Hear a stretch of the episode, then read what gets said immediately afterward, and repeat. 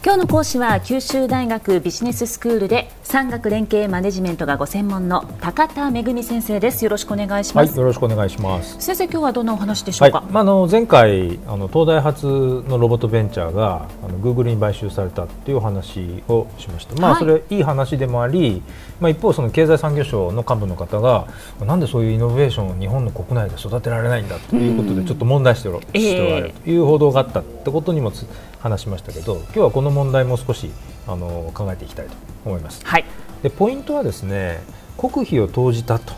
いうことなんですね。で国費を投じたにもかかわらず、その企業が、まあ、外国の企業の手に渡るっていうことを我々どう受け止めるべきなんだろうかってことなんです。でまあ、素直に考えれば、まあ、あの我々納税者の感覚からするとあるいはその税の使い方っていうのを管理監督して実行しているその経済産業省の立場からするとですねやっぱり国の経済に貢献するっていう目論見があって国費を投じてんだからまあやっぱ海外簡単に海外に流出してもらっちゃ困るよねっていう、まあ、その考え方は一理ありますね。はい、で本来はやっぱり日本で生まれた技術が日本国内で活用されて、まあ、その結果日本国内に雇用が生まれあるいは納税額が増えて、うん、えー、というようなことにつながっていくのが国費を投じる、まあ、一般的な期待であるわけです。はい、で一方、創業者このベンチャーの創業者の人たちの立場からすると、ええ、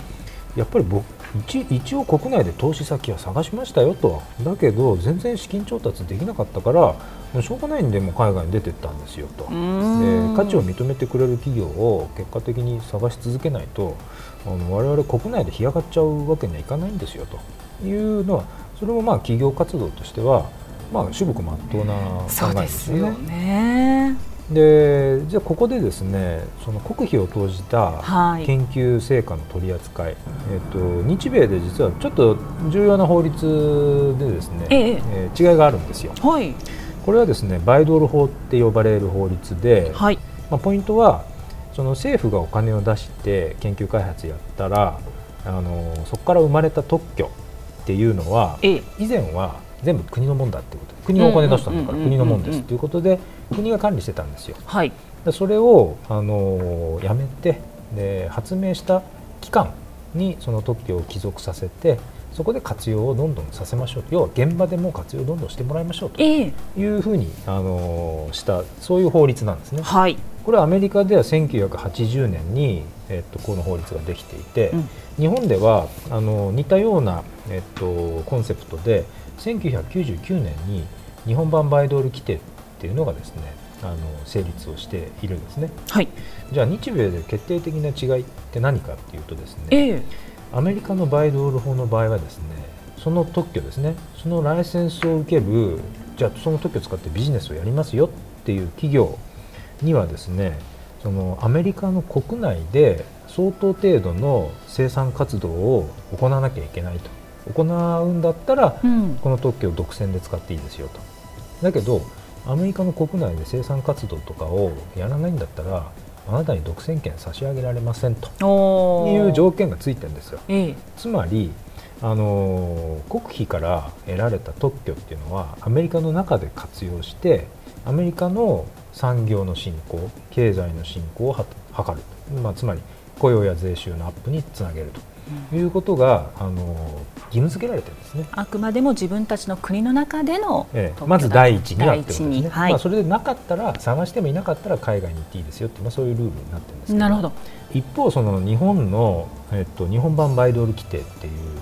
方はですね、はい、実はその点はどうなんですかっていうのは僕も随分ですねその当時の文部科学省の方だとか、経済産業省の方にその法律ができるあの前に確認をしてたことがあったんですよ。えー、そしたら、まあ、いろいろ検討したんだけれども、まあ、アメリカと同様のその条件っていうのは、まあ、最終的にはつけないということでその日本の国内でまず使われなきゃいけないっていうことの義務付けはなかったんですよ。使わなかったんですそうなんですね、ええじゃあ仮にですねあの日本版バイドル規定にですねそういうこうまずは日本の国内でっていうような条件がついてたらこれタラレバの話ですけど、はい、そのついていたらシャフトのグーグル買収はどうなってただろうかと、えいうと、まあ、例えばグーグルが、まあ、いろんな条件が出されたことによってもう資金提供をしないというふうになっちゃってたらシャフトの技術開発っていうのはそこで途絶えてしまうかもしれない。と当然そうですよね。よね、まあ、お金がやっぱ先立つものがないことには、まあ、それ以上前に進めないっていうことですから。でまあ、やっぱりそれを考えるとですねそもそもその近年そのどんどん影響が強まっている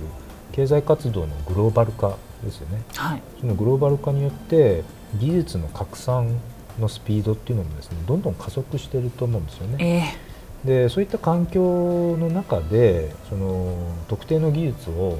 国内に頑張ってとどめおこうととどめておいておこうというふうに努力をしたとしてもですね、それってやっぱりもう所詮時間の問題で、まあ、遅かれ早かれ技術ってですね一番活用されるところに出ていっちゃうという性質のものですからやっぱり国境をもう越えてしまわざるを得ないということなんじゃないかなと思うんですね。まあ、ですので今回のグーグルによるシャフトの買収っていうのは、はい、あのまあ、僕なんかはむしろその技術流出という意味合いで取るよりは、まあ、世界で戦える実力を持っているベンチャー企業がようやく出てきたと。そのロールモデルですね。みんながああいう姿になりたいってあの憧れるようなそういうロールモデルとしてやっぱり知られてですね。それでそういう実力をこう自分も発揮しようっていうような若い研究者だとか、はい、起業家がその後を追うように出てくるっていうことの方が、まあ、よっぽりよっぽど大きくその国益に、えー、貢献するんじゃないかなというふうには思うわけです。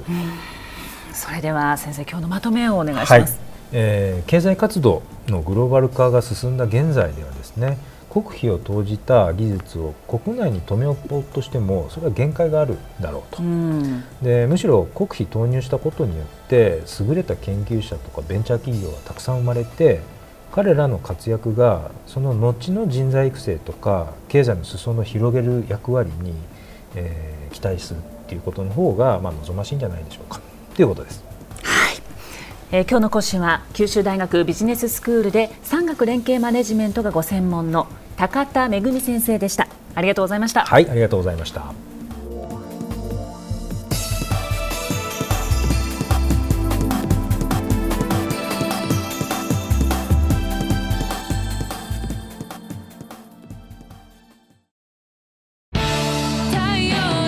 ビビックは九州で生まれ九州の人たちに光を届けています